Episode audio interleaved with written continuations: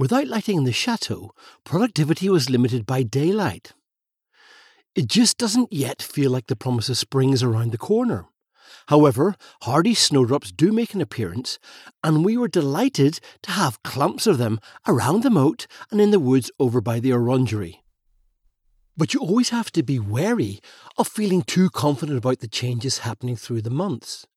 The old saying goes, as the day lengthens, so the cold strengthens. It may have been the lack of glass and sources of heat in the chateau, but that winter was cold in a way that went into your bones. We even saw the moat freeze for the first time that first February.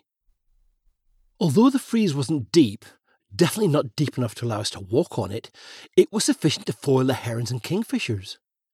But we were a little preoccupied sorting out the alligators nearest our canoe to notice the wildlife during our first winter at the chateau.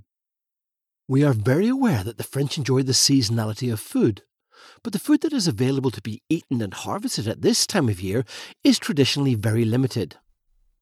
Some things have been stored, such as apples and potatoes, but other vegetables are still available to harvest. Root vegetables, choux, and brassicas of every type were on sale. We also noticed sacks of leeks and boxes of carrots that were all sandy coming on sale for the very first time.